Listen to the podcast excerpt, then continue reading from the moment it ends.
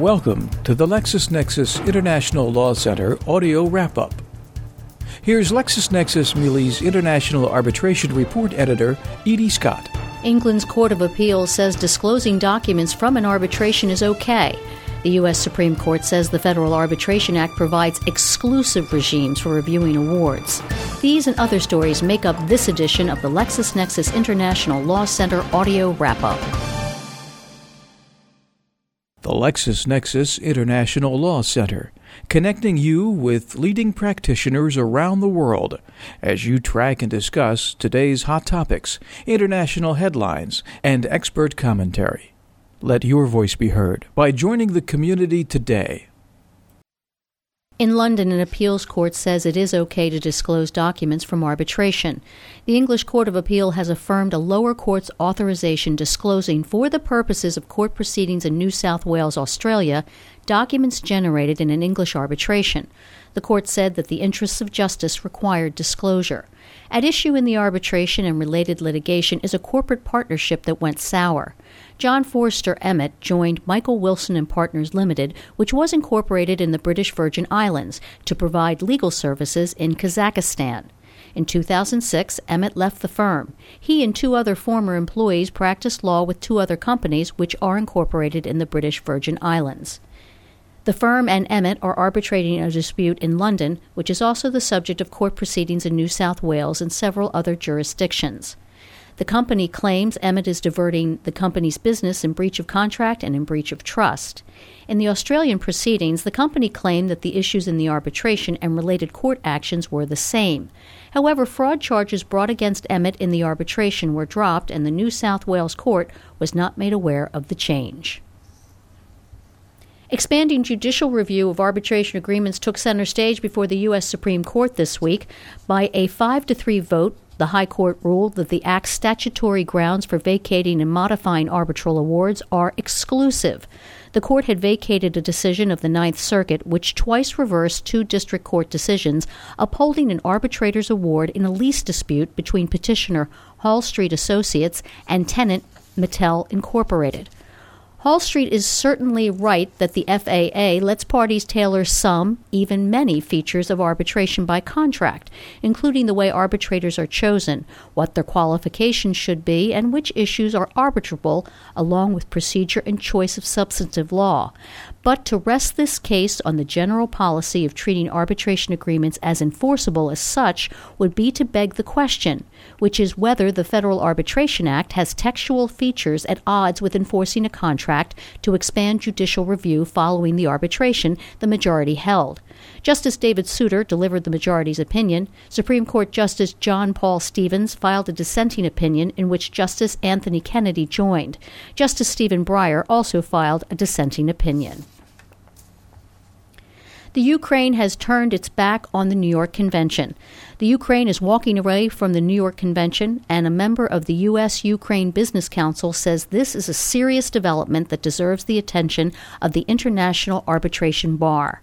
On December 28, 2007, the Ukrainian High Commercial Court issued a resolution that, according to Jean Bird of Marks, Sokolov, and Bird, takes the view that any agreements among shareholders of Ukrainian joint stock companies containing non Ukrainian choice of law provisions or international arbitration clauses is null and void.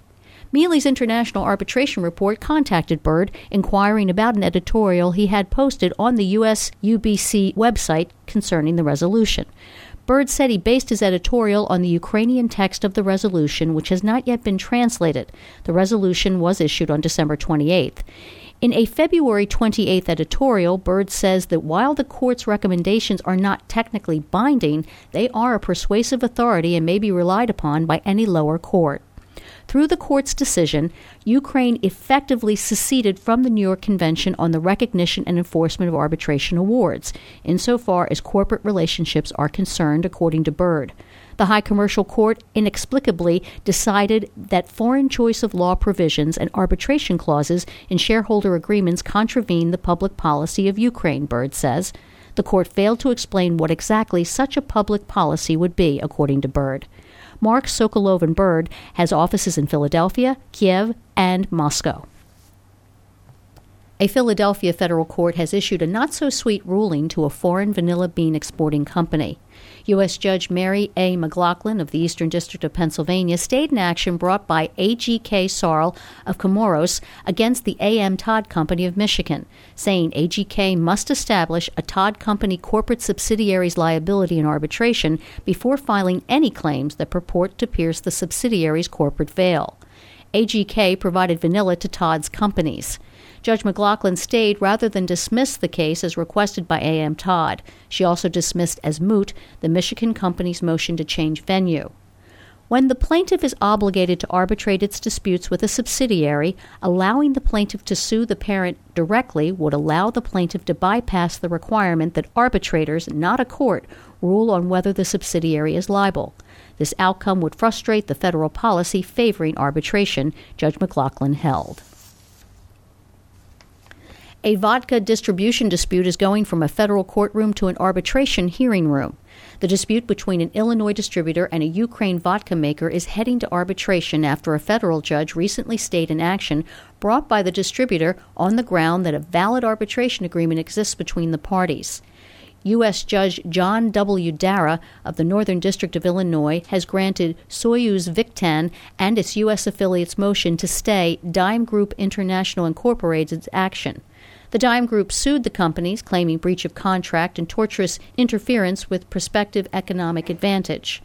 It is seeking a declaratory judgment with respect to its rights to distribute certain Soyuz Victan vodkas in Illinois. As of March 25th, no further action has occurred since the case was stayed, according to the district court docket. This is the LexisNexis International Law Center audio wrap up. The LexisNexis International Law Center, connecting you with leading practitioners around the world as you track and discuss today's hot topics, international headlines, and expert commentary. Let your voice be heard by joining the community today.